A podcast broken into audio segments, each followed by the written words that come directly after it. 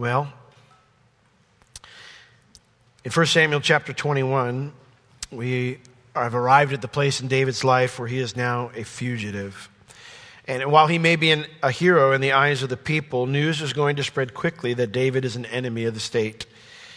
And the question is, is you know, where can someone like that go to be safe?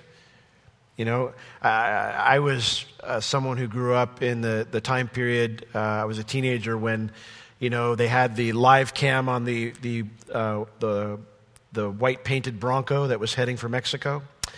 And, uh, and no, I'm not talking about John Elway.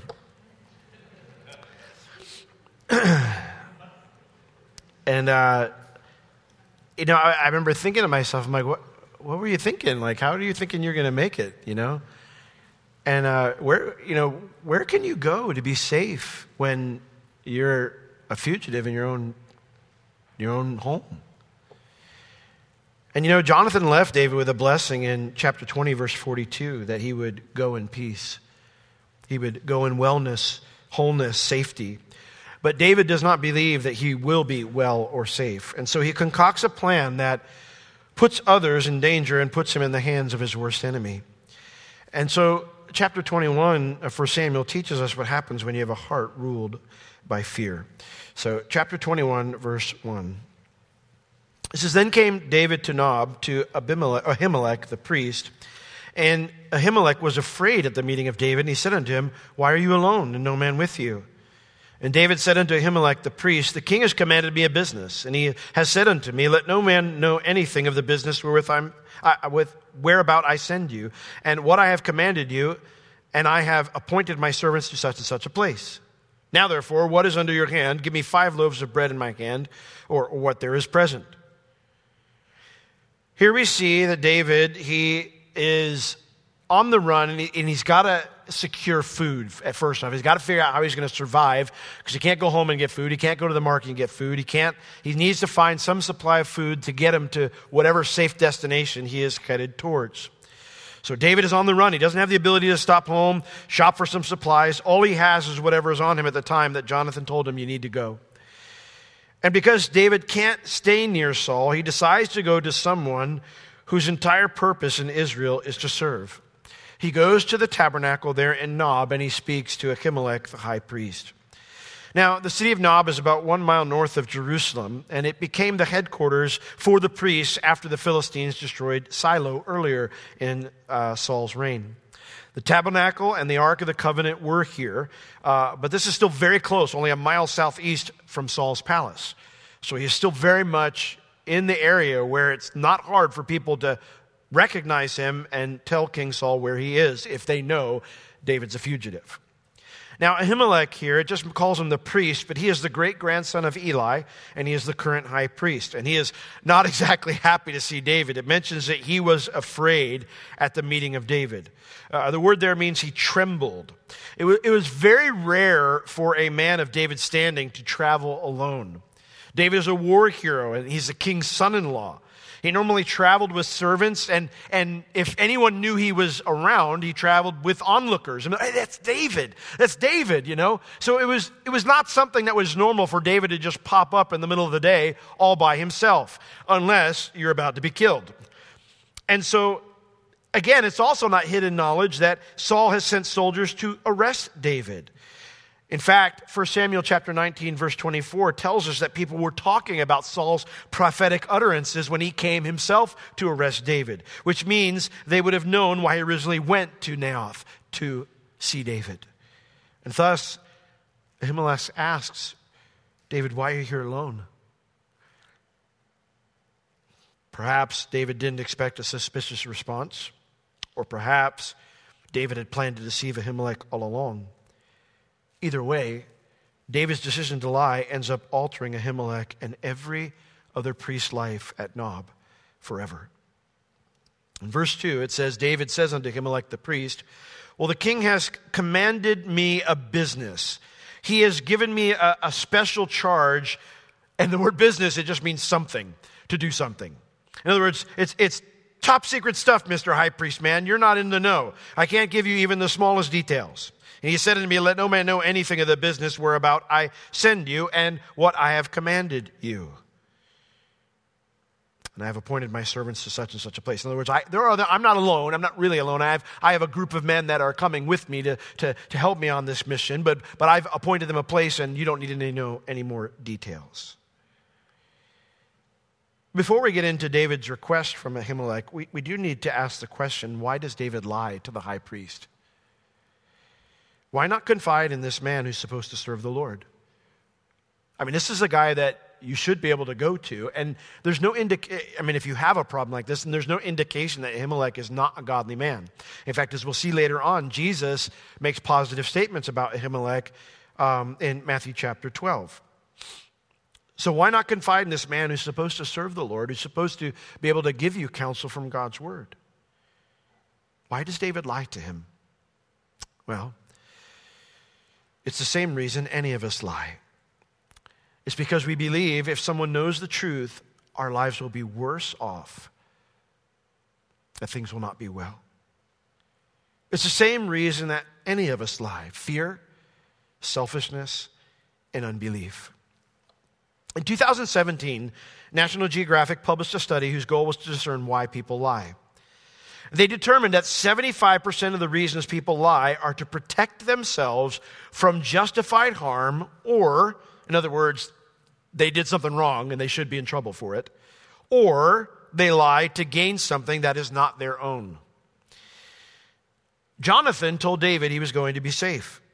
But David did not believe he'd be safe unless he took matters into his own hands unless he took a path that he believed was smarter than the path that God had presented him with. In other words, fear, selfishness, unbelief. The decision to lie is never an idea that originates from the Lord. In Numbers chapter 23, verse 19, that very famous statement about the Lord, where it says, God is not a man that he should lie, neither the Son of Man that he should repent, that he should change his mind. Hath he said, and shall he not do it? Or has he spoken, and shall he not make it good? So the decision to lie is never an idea that originates from the Lord. Lying is actually, according to Jesus, something that originated from the enemy. In John 8, verse 44, it has this interesting phrase that Jesus says here. When he, speaking to the Pharisees, he says to them, You are of your father the devil, and the lusts of your father you will do. He was a murderer from the beginning and did not remain in the truth because there is no truth in him. When he speaks a lie, he speaks of his own, for he is a liar, and here it is, and the father of it. The originator, the progenitor, he is the creator of lying, selfishness, unbelief. Lying, that's what he wanted, right? He wanted the throne of God. From the beginning, he was originated from a lie. Unbelief. He didn't believe that the role that God had given to him was the very best for him. And you know, lying is something that started right after Adam and Eve sinned in the garden. In Genesis chapter 3, verses 8 through 10, we see in verse 8, and even if we were to go before then, Satan tempts Eve with a lie. You shall not surely die. But in verse 8, it mentions here that after they sinned, after they disobeyed God by eating the fruit of the tree of the knowledge of good and evil, it says that the eyes of them both were opened. They knew they were naked, and, and it's going to tell us why they sewed fig leaves later, but they sewed fig leaves together, made themselves aprons. In verse 8, they heard the voice of the Lord God walking in the garden in the cool of the day, and Adam and his wife hid themselves from the presence of the Lord God amongst the trees of the garden. Why did they try to hide and cover up? Genesis 3, verse 9. And the Lord God called unto Adam and said unto him, Where are you? And he said, Well, I heard your voice in the garden. In other words, why aren't you out? I'm looking for you. Why, didn't you, why aren't you responding to that? But Adam replies, I heard your voice in the garden, and I was afraid because I was naked and I hid myself. The lie came, the cover up came because he was afraid. Fear. God hates lying because it is harmful to our relationship with him and it is harmful to our relationship with others. You know, it's interesting. The Bible calls in that same verse where it says, Jesus says, that Satan is the originator of lies, it also says that he's a murderer in that same verse. And what's interesting is when the Lord speaks about lies in the book of Proverbs, he equates lying to that kind of harm, to doing physical violence to an individual. In Proverbs chapter 25, verse 18, the Lord says, A man that bears false witness against his neighbor is a, the King James says a maul, but it means it's like an axe. He says it's like a sword and it's like a sharp arrow. Devices that are intended to kill. And what's beautiful is that, in contrast to hiding and lying, God promises something to us if we come out into the open. Turn to the book of First John with me, because I want to share a few verses with you here. 1 John chapter 1. We'll start there.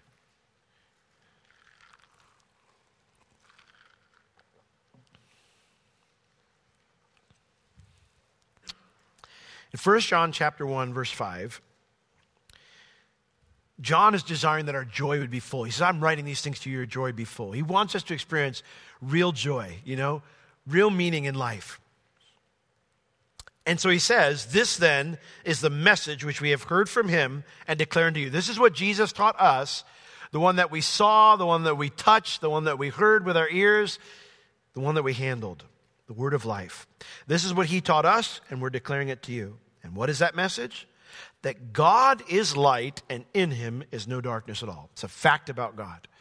God is light, in him is no darkness. There's no deception, there's no hiding, nothing. So, verse 6 if we say that we have fellowship with him and walk in darkness, we lie and do not the truth. We're not living the truth. So if we say that, hey, yeah, me and God are good, but I'm hiding things from Him, you know, I'm walking in darkness, I'm, I'm living in sin, I'm not being open before the Lord, He says we are lying. We're not living the truth. We're not doing the truth. But here's the blessing if we walk in the light. Notice it doesn't say if we get everything right. If we walk in the light, not if we get everything right. If we walk in the light as He is in the light, nothing hidden, nothing in darkness.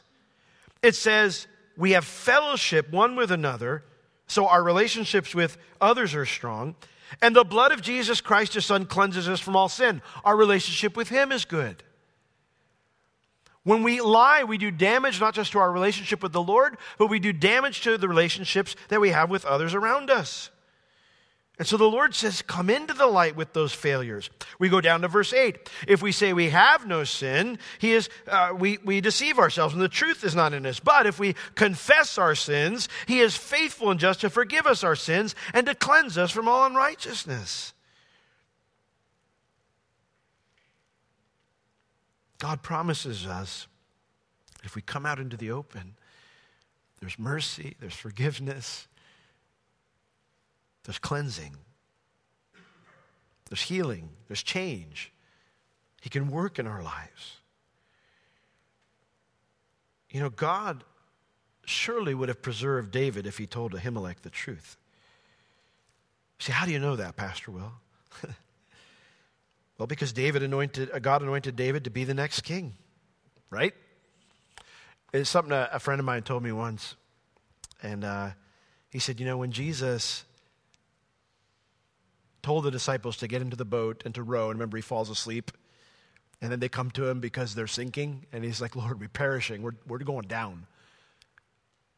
And of course, the Lord you know, rebukes the wind and the waves and gets them to the other side. And he says, have you no faith? Pretty harsh. It's a storm, Lord. I mean, it was not there when we got in here. We're trying our best to get out of this thing. We, we thought we were really going down. And, and my friend reminded me, he said, the Lord told them they were going to the other side, not going down, not going under. And so God told David, You're going to be the next king. Has he been anointed king yet? Well, then he can't die yet. And that's how I know. But rather than believe that truth, David sought to protect himself at the expense of deceiving others. In 1 John chapter 4, verse 18, it tells us something else. And when we put this deception that David did together with this verse, it gives us an understanding of why having a heart ruled by fear can be so dangerous. It tells us in verse 18 of John, 1 John chapter 4 there is no fear in love. In other words, and if you go read the whole chapter, it talks about, you know, behold what manner of love the Father has shown unto us, that we should be called the sons of God. This idea that we are loved by God. So that's, that's what it's talking about here. When it says that, you know, there is no fear in love. When you understand God's love for you, when you are, you are just absolutely convinced of that, there, there's no fear. But perfect love instead, what it does is it drives out, it casts out that fear. And why is that so important? That that's, that is how we live our lives, that our hearts are ruled by God's love, not by fear. He says, because fear has torment. Think about that for a minute. Fear is torturous. And, and if you have ever experienced great fear, you, you don't need me to explain that to you. You know that. I've experienced that. I, I, understand what it's like to be terrified. I know the torturous thing that that is. It is overruling. It is something that'll grab hold of you and hold you in its clutches, and it demands that you bow, bow down to it, that you give way to it, and you do whatever it's telling you to do, no matter how crazy it sounds. It grips you. And when I allow fearful thoughts to rule my heart, it, it can become unrestrained in its willfulness and its selfishness, where everything else becomes an literally blanked out of my life. Loved ones become blanked out of my life. The Lord becomes blanked out of my life. And all I see is the absolute terror in front of me. It's torturous. And so we're not supposed to let fear rule our hearts. We're supposed to guard our hearts from such things because what is inside of our hearts affects how we speak and how we act. In uh, the book of Proverbs, chapter 4, verse 23, we will get back to David eventually. In Proverbs chapter 4, verse 23, it says, Keep your heart with all diligence. In other words, if you're going to work hard at something, guard your heart, protect your heart. With all diligence, it says because out of it are the issues of life. We're supposed to guard our heart from fear, from these types of things, because what's in our hearts affects how we speak and how we act. It does. It just does. And you know, it's interesting. You say, well, I, mean, I, don't know about you, but I think when I read something like that, well, so how do I guard my heart? Like, I, I don't want that to happen. I want the things that issue out to be pleasing to the Lord, to be healthy things. So, how do I guard my heart? Well, two things are given to us in Scripture to guard our hearts. The first thing is God's Word, the second thing is God's peace. In, in Proverbs chapter 4, verses 20 through 22, right before it talks about guarding your heart, it says this My son, attend unto my words, incline your ear unto my sayings, let them not depart from your eyes Keep them in the midst of your heart, for they are life unto those that find them and health to all their flesh. Isn't that awesome? You know, he says, listen, the things I'm sharing, he says all the way at the beginning of Proverbs, the things I'm sharing with you are the wisdom from the Lord. So listen to what I'm saying. You know, I love the phrase he says there. He says, keep them in the midst of your heart. Keep them right in the center of your heart because that's how you'll keep guard your heart with all diligence. And, and then what comes out will be that which pleases the Lord, that which will be healthy, healthy decisions, healthy thinking. So, God's word is one of the things that God gives us in Scripture to guard our hearts. But the second thing that God gives us in Scripture to guard our hearts is God's peace. Look at Philippians 4 with me.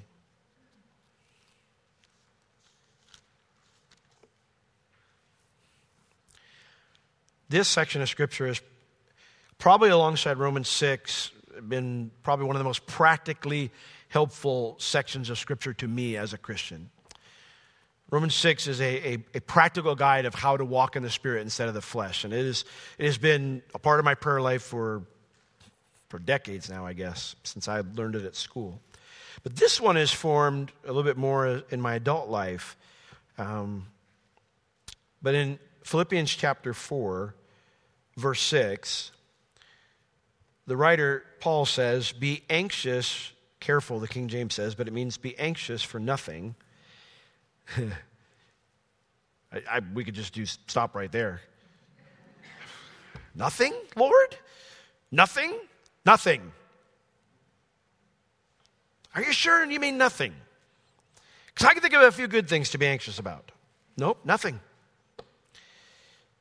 In contrast, but in everything, the things that you could be anxious about, by prayer and supplication, with thanksgiving, don't forget that part,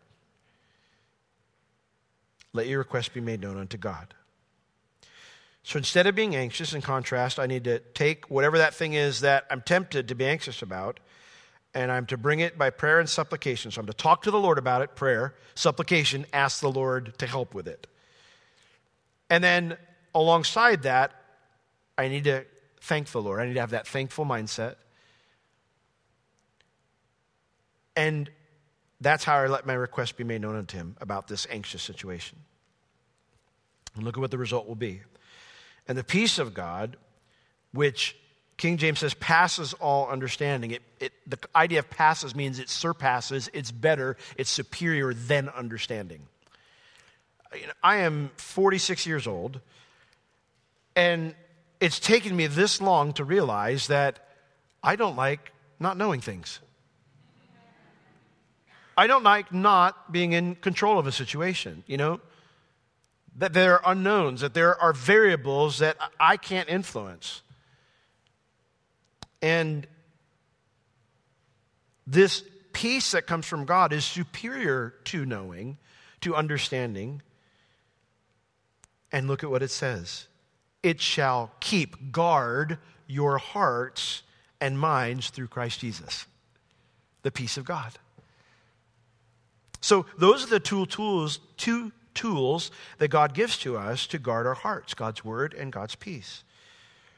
So if you're experiencing fear or selfishness or unbelief, you know, you think, God, there's no way God, if I do it God's way, my marriage will fail. If I do it God's way, my, my you know, I'll lose my kids. Or if I do it God's way, you know, eh, you know, the business will fail. Whatever it is that, that maybe you're struggling with, if you're experiencing fear or selfishness or unbelief, the only solution is to take all that. Even if you've already failed, you've already made bad decisions, wrong decisions, wicked decisions, you have to take all of that. The only solution is to bring it into the light. Open God's word, expose your heart to the truth, and then take those incorrect thoughts captive and replace them with the truths of God's word. And then after that, you need to ask the Holy Spirit as you brought this request to God with thanksgiving, you need to ask Him to fill you with His Holy Spirit so that you might gain the peace of God, which is the fruit of the Holy Spirit. That peace, which is better than knowing how it's going to work out. And that is the only way that you can stare at a storm around you, at a boat that's filling with water, and Jesus is sleeping and go, but he said we're going over to the other side. Hand me a bucket, boys. Let's just keep shoveling. Right? I mean, that's how you do that. You know, you, you, you do what you know, and, and you, you trust the word of the Lord. With the, with the, even though you look around you and you go, this is foolish. There's no way. The water is filling faster than the buckets can send it out. The storm is not going away. We are too far. You know, as, as my brain is computing, there is no way we get to the shore before we sink.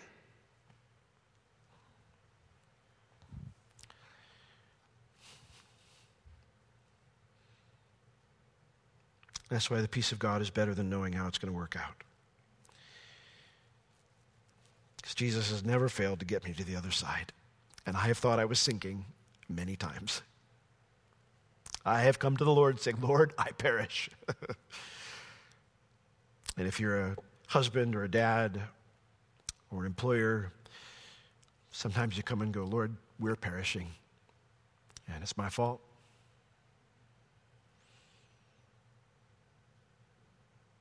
But the Lord has brought me to the other side every time.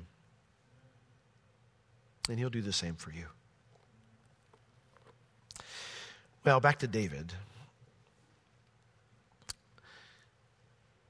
David's lie must somehow calm Ahimelech's fears because David proceeds with his request for help in verse 3 of 1 Samuel 21. Now, therefore, he says, What is under your hand? In other words, what do you, what do you got here in your care? Give me five loaves of bread in my hand, or if you don't have that, he says, Give me whatever's, whatever there is present. Um, in light of this important secret mission and my need for haste, you know, uh, give me all this amount of food. And, and remember, he's operating under the pretense that he's told Ahimelech that he's got a team of servants nearby that need food, not just him. But in reality, David's asking for five loaves of food because he's not sure when he'll be able to safely get more food. Um, now, this wouldn't normally be a problem as the priests were constantly given food. They were supposed to be given food donations out of the tithes of the people's, you know, their crops, you know, from whatever they, they made. Um, so they, they were supposed to be fed and taken care of that way. And there was a, a reg, supposed to be a regular income of food coming into the tabernacle. In fact, when we get to Solomon's temple, um, we're going to, and we go through the wonderful measurements and everything like that in all the rooms, you know, we're going to find specific, it's the most interesting part of the Bible. What are you doing? What do you, um, but it talks about specific areas for where they put this food that's been donated, uh, you know, uh, from the tithes of the people. So this would not be a weird request. You say, "Hey, do you have anything?" It would be normal for them to have food uh, at the tabernacle there. Um, but the problem is, it turns out the only bread currently available in the tabernacle is the showbread. Look at verse four. And the priest answered David and said, There is no common bread, no ordinary bread. In other words, none of the, there's no food that's been just donated as part of a tithe uh, under my hand, he says, but there is hallowed bread, the bread that's been set apart for special use. And he says, if the young men have kept themselves at least from women. In other words, I can give you that as long as this condition is met. Um, this is interesting. It doesn't tell us here that it's the showbread, but Matthew chapter 12, verse 4, when Jesus references this experience in David's life, he tells us just flat out it was the showbread. The word showbread, it means bread of faces. It was 12 loaves placed on a table in the holy place at the start of the week, and it was to be eaten by the priests in God's presence throughout the week. Um, the purpose of this bread was twofold. One, it was for Israel to look to God as the one who provided for their needs. As the priest would lay out this bread every week, it would be something that would be reminded. Like, the, you know, it would always be a bad day if the priest came out and said, There's no bread for the table, you know, because it meant, Oh, God's forsaken us. And of course, God didn't do that. There was always bread there. And it was a constant reminder that the Lord is supplying all of our needs. The second purpose, though, was for the priest to enjoy the hospitality of the Lord on behalf of the entire nation. Since all of Israel could not safely approach that close to the Lord. They had to be kept at a distance outside the tabernacle. But the priests were given special garments and they would go through special rituals that would cause them to be holy to the Lord and they could enter in. And so, on behalf of the entire nation, they would enjoy the hospitality of the Lord.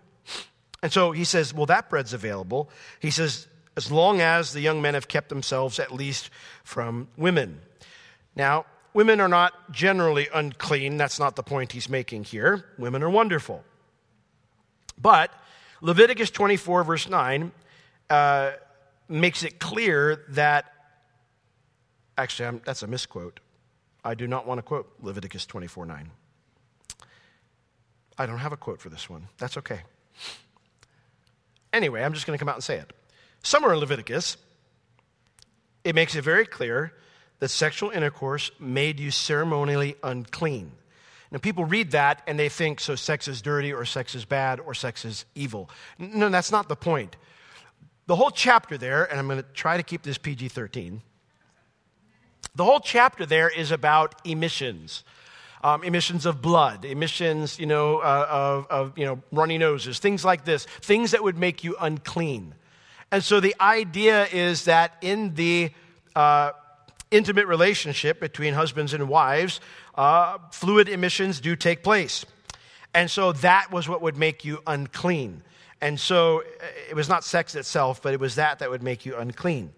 And so that's why this, the priest says, as long as they haven't been with their wives, basically, is what he's saying, um, and they're not unclean, they're not ritually unclean, that they can do that. If you were ritually unclean, you had to wait till the next day before you would be clean again. Um, so he says that's okay. Now, Leviticus 24 9 makes it very clear that the priests were to eat this bread But it doesn't say it was only for them. It doesn't say that if any, like there are things that it says if, like for example, it says that if anyone else took the recipe for the anointing oil and used it for anything else, they would be cut off from their people. That was a big deal. But nowhere does it say that they cannot, that other people could not eat this bread. It just mentions that it's for the priest. That's its main purpose. So Ahimelech offers it to David's men as long as they are ceremonially, ceremonially clean. Now, before we move on, I mentioned that Jesus references this event. Why does Jesus reference this event in David's life? Well, look at Matthew 12 with me, real quick. It's kind of an interesting little side thought here before we move on. I think one of my favorite things to do in Bible study is to see something in the New Testament, reference something in the Old Testament, and figure out why. It's one of my favorite things to do because when you figure it out, it's like that whole passage of the New Testament just, it's like someone turned on the big, huge light, and it makes so much more sense. It's why the Old Testament is so important. Certainly, there are lessons in the Old Testament that stand alone. That's not what I'm saying, that the only purpose of the Old Testament is to enlighten the new. That's not my point. But there are so many things in the New Testament that do not make sense unless you understand the Old Testament. It's why we teach the Old Testament, it's why we go through it, in addition to all of the wonderful principles that we can learn from it, too. But we see here that Jesus, it says, at the same time, Jesus went on the Sabbath day through the corn, uh, through the grain fields, and his disciples were hungry, and so they began to pluck the ears of the corn and to eat, which they were allowed to do. If you're walking through someone's field, you could eat from their food. So if they had apple trees, you could grab an apple. Now, what you couldn't do is take four apples and put them in your bag. But if you were hungry, and you, it was part of their Israel's welfare system, if you were walking through their field, you could grab an apple and you could eat it. Okay? And that's just how it worked. But when the Pharisees saw them doing this, they said unto them, Behold, your disciples do that which is not lawful to do upon the Sabbath day, plucking the ears of corn, of grain, and then chewing on it. the, the ears of the grain, it would, it almost make like a chewing gum type of a thing, and, uh, and, and they would eat it. And so they charged them, You're doing work. It's a Sabbath day. You're not allowed to do that. But Jesus said unto them, Have you not read what David did when he was hungry and those that were with him? And how he entered into. I love what, what Jesus says here because he references David's lie without actually blasting David. He just references it. David had nobody with him. He had nobody with him. And I love how he says it here, how he phrases it. He says here, Have you not read what David did? Singular, David did when he was hungry, singular and they that were with him. It's almost like he references, remember when David said he had a bunch of people with him and he wanted a bunch of food? Yeah, nobody, under, nobody doesn't forget, nobody forgets that event. David lied. But there's a lesson here, he says. How he entered into the house of God and did eat the showbread, which was not lawful for him to eat, neither for them that were with him, but only for the priests. He went and did this, is what he says, and it was okay. Even though David was in the wrong here, what he did was not wrong as far as eating that bread, which is what relates to this situation here. What's the point? I think a lot of people accuse Jesus, at least I thought this when I was a young believer too, that Jesus broke the Sabbath. Jesus never broke the Sabbath. He never violated God's Sabbath rules. However, Jesus did violate the rules which the, religious leaders added to God's word. He did do that. And you know, it's important we understand this. When, when God gives us a command in His Word, we must obey it, even if it means taking a more difficult path. To ignore one of God's commands because we're trying to be loving or gracious is wrong, because grace is never a license to sin, period. But, and this is what Jesus is getting at here, legalism is equally wrong. When we add rules to God's command, it puts a burden on people that God never intended. And the Lord gets just as upset about that as he does when people use grace as a license to sin. Now, what's sad about what David does here is that instead of telling the truth, David takes advantage of Ahimelech's graciousness. Verse 5. And David answered the priest and said unto him, Of a truth, Women have been kept from us about these three days since I came out. And the vessels of the young men are holy, and the bread is in a manner common, yea, though it were sanctified this day in the vessel. And so the priest gave him hallowed bread, for there was no bread there but the showbread that was taken from before the Lord to put the hot bread in the day when it was taken away. He says here, he says, Well, if the men haven't been with women, they haven't been with their wives. And he goes, Of a truth, which means, Well, that's not the case. They, they haven't been with their wives. I know, they've been with me for the past three days, which David's been alone hiding for the past three days. And the vessels of the young men are holy. It's, I love how David, he, he, spins this yarn even further. Not only is he sure that the men with him have not been with any women, but I am certain that the clothes that they're wearing right now are not from days before that when they were with women. These are brand new clothes. Brand new clothes. No emissions on them.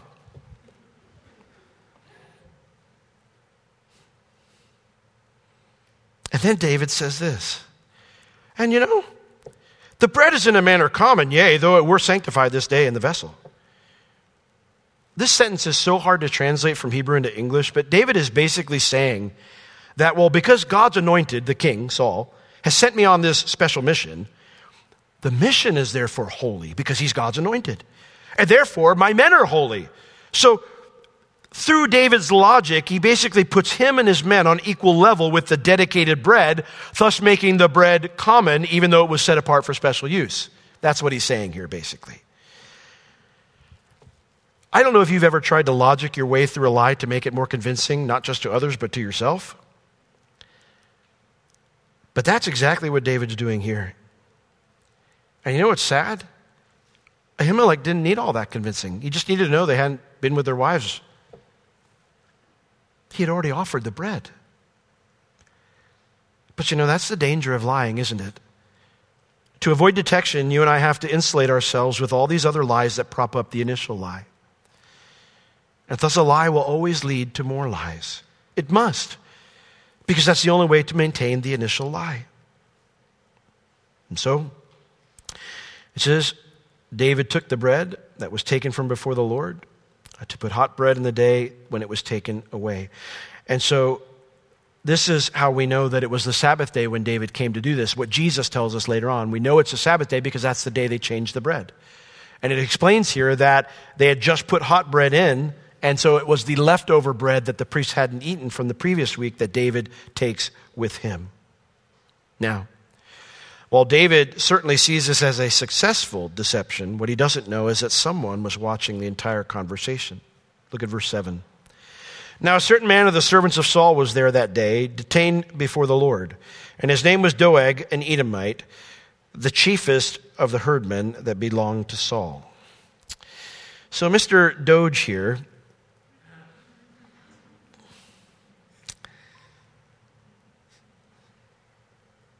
it mentions that he was the chiefest of the herdmen that belonged to Saul.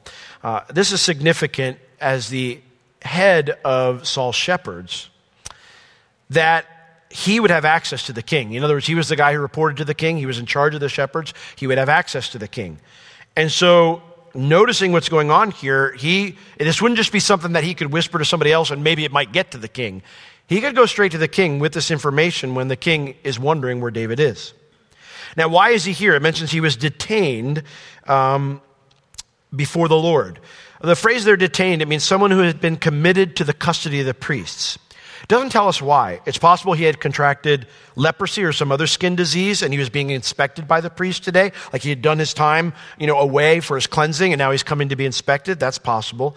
Um, it's also possible that he was a proselyte since he's an Edomite here and Edomites are not allowed to come into the tabernacle. So it's possible, I think, I don't remember what the generations is, um, but it's possible he's there because he's a proselyte. He's undergoing the rites of circumcision and all the other things to become a Jew.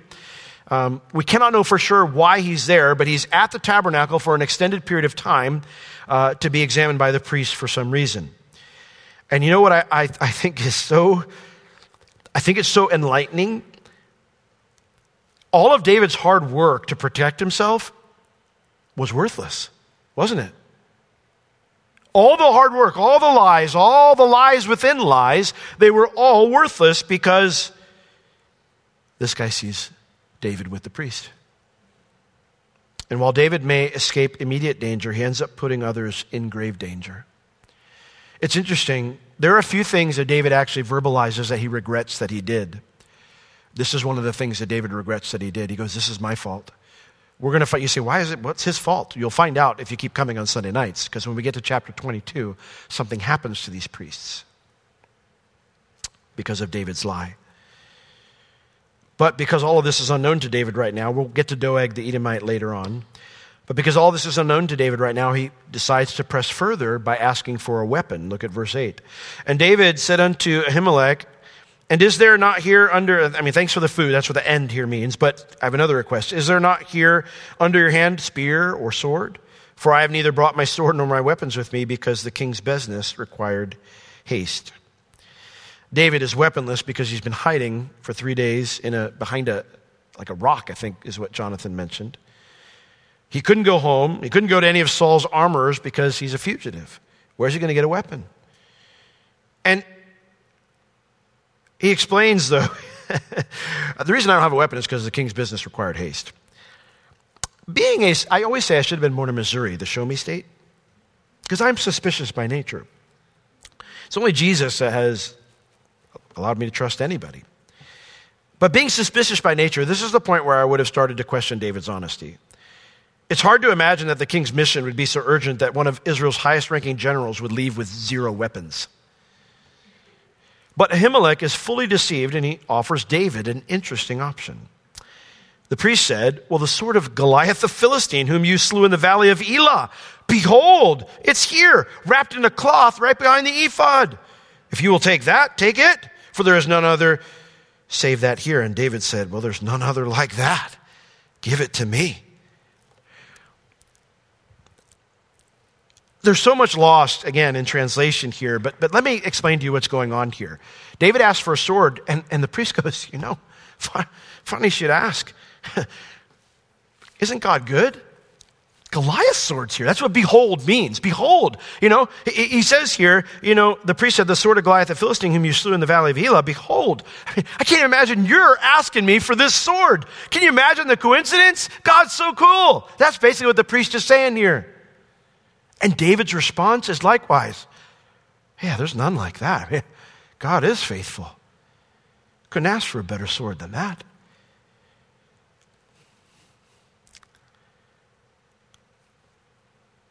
It's not a very good moment for David. I think there's another part of Scripture. It's escaping me now, the exact details. Ah, but there's a time when someone asks a question of somebody. I think it's Jacob, and, and he says, Oh, well, the Lord gave me favor. That's how this happened, when he's just lying.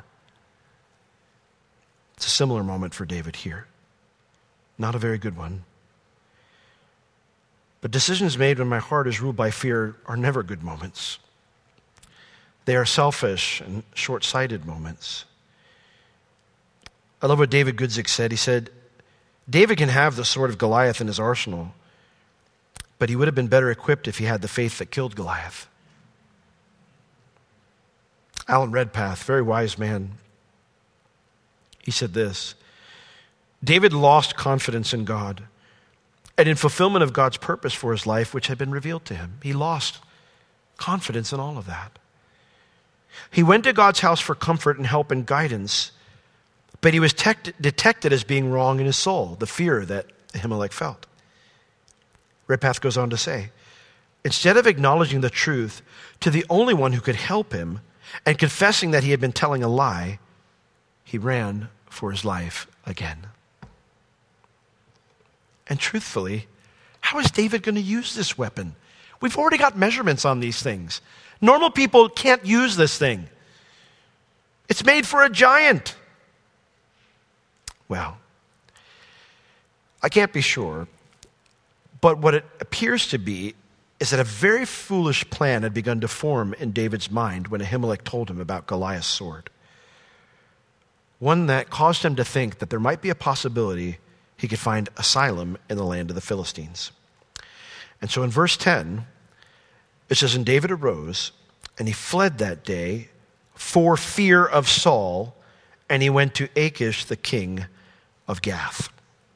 Now, remember, what did Jonathan tell him when he gave him the bad news. He said, Go in peace. Go in shalom. You're going to be okay. Go in peace. But does David go in peace? No, he goes. He says here, he arose and fled for that day for what? The peace that was in his heart? For fear of Saul. David rejected faith in Jonathan's blessing and he embraced his fears instead. And where does David go? He goes to Goliath's hometown, Gath. And he gets there. Doesn't tell us here. It tells us in the, the subscript of Psalm 56, which David writes after all chapter 21 is done. We'll get to that as we close. But it tells us that the Philistines captured him. Now, David's a man of war. I mean, this is someone who knows how to evade capture. So he got captured somehow, which means either he was trying to run and got caught, or he turned himself in. And it mentions here that he's brought before the king. The scriptures don't tell us why David goes to Gath with Goliath's weapon. But when he revealed his identity, there is no way he would not be searched. And I can't imagine the Philistines would be happy to see Goliath's sword on the person of David. Unless, unless David was hoping to use it as proof of his genuine defection. Perhaps David believed he could win their favor by returning the weapon of their former champion. Whatever the motive this was in David's heart, it was a very bad decision. One that David realizes when he appears before the king. Look at verse 11. And the servants of Achish said unto him, So David's brought before the king, and they're discussing what do we do? He, he wants to defect. And the servants of Achish said unto him, Is not this David the king of the land? Isn't that interesting? It's interesting that the, uh, look at why they say this. Did they not sing one to another of him in dances, saying, Saul has slain his thousands, and David his tens thousands? Isn't it interesting that the, Philistine, uh, the Philistines interpreted the song the same way Saul did? Isn't that interesting? Listen, when, when your approach or my approach to things has more in common with the world than it does with God's word, that's a sign we need to repent. When we're thinking the way the world does, that's a sign we need to turn it around. Is not this David the one that did all this? Look at verse 12. And David laid up these words in his heart, and he was sore afraid of Achish, the king of Gath. I am blown away by how many heart references there are in the book of 1 Samuel. What does it mean to lay up something in your heart? Well, the word there means to place, to actually lay down, to set beside. Set beside what? All the other fears that were already ruling David's heart. He sees what they're talking about, he sees how the discussion's going, and David begins to take all these new fears and lay them side by side with all the other ones. David was in this spot because of his fears.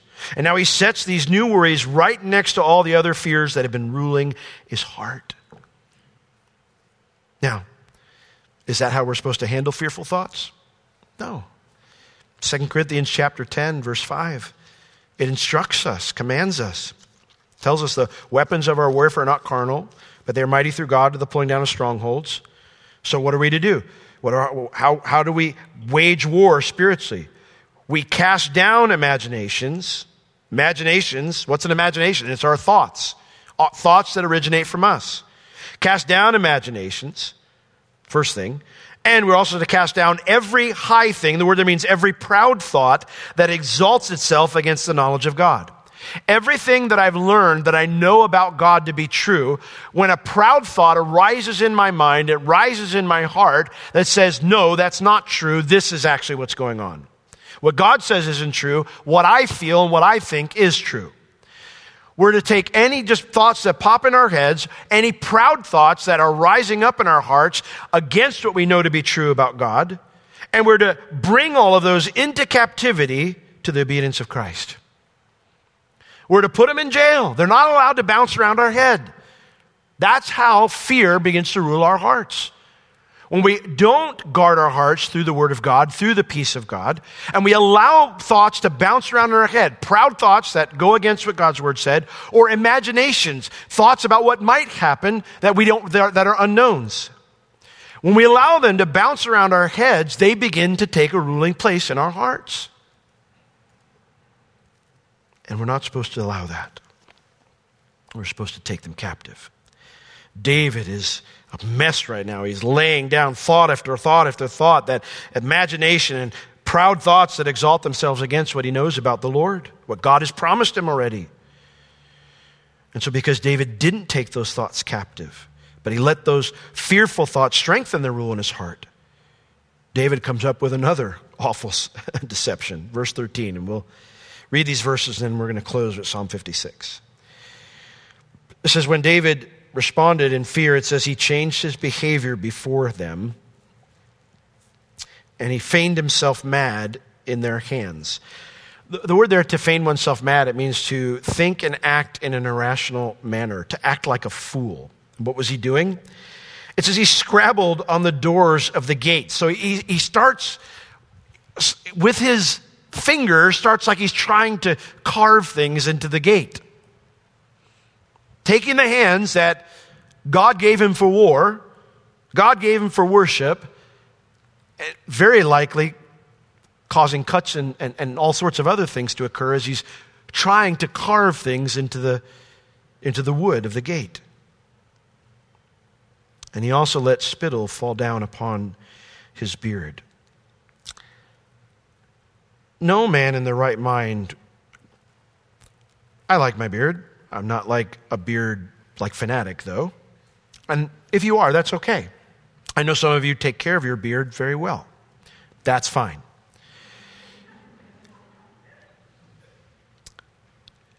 But no one, no one knew how to take beard care to the level that those in the Middle East do. It's an incredible dishonor to have things like food in your beard, to, to not care for your beard, to have someone else cut your beard for you.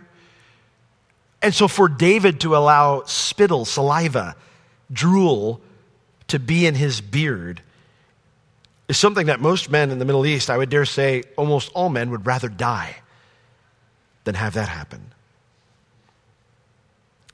And so this causes Achish, verse 14, to say unto his servants, Lo, see, this man is crazy. He's nuts. No, no man in his right mind would, would allow that to happen to his beard.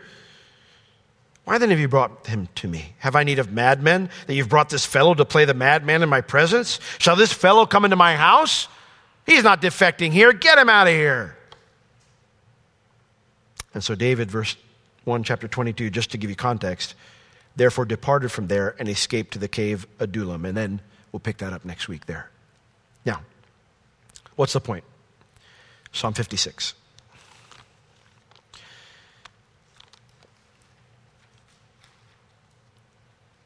What happens after David leaves Gath and in between the time that he gets to the cave of Adullam? Psalm 56. This is David's response to doing things his own way, to letting his heart be ruled by fear. And if you've been letting your heart be ruled by fear, I would really strongly encourage you to read Psalm 56, pray the things that are here, because this is the way out.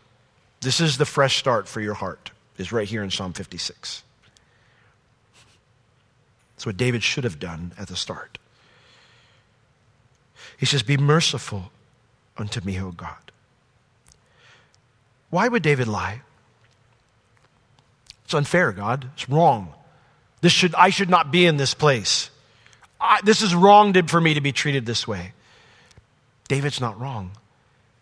But when we're wronged, we're supposed to appeal to the Lord's mercy, right? She says, This is where he should have started. Be merciful unto me, not take it into his own hands. Be merciful unto me, O God, for man would swallow me up. He fighting daily oppresses me. My enemies would daily swallow me up, for they be many that fight against me, O thou most high. But the reason now he is saying, God, be merciful unto me. Look at verse 3. What time I am afraid, I will trust in you. This is where David started to find healing for his heart. He didn't ignore the fact that he was terrified. But what he said with it was, is, Lord, I will, which means I'm making a choice now to do something different than let my heart be ruled by fear. I'm going to trust in you. And how does he do that? In God, I will praise his word. In God, I will put my trust. And I will not fear what flesh can do unto me. My encouragement to you is read the rest of the psalm because there's tons of good stuff in there. But start trusting in God's word. Stop fearing what flesh can do to you. Hope in his mercy instead of fairness or anything else. Rest in the peace of God. It's better than understanding. And keep sailing because Jesus is going to get to the other side. Amen? Let's all stand.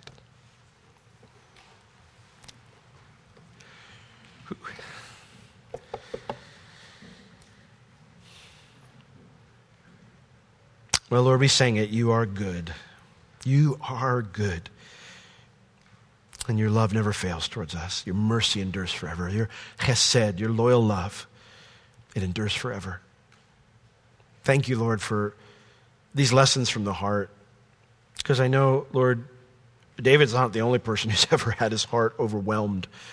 He's not the only person to lay down these thoughts that we're supposed to take captive and to let his heart become ruled by fear. Many of us have probably done it, Lord, and, and maybe there may be some tonight who are, who are going through it. Lord, as your, your sons and your daughters tonight just cry out for mercy, would you begin to heal their heart? As they commit themselves, Lord, to trusting in your word and to looking to your peace to be better than understanding. Lord, would you show yourself strong on their behalf? Would you hear their cry? And Lord, would you settle all of our hearts that we might be men and women whose hearts are ruled by you and by your love and not fear. In Jesus' name, amen.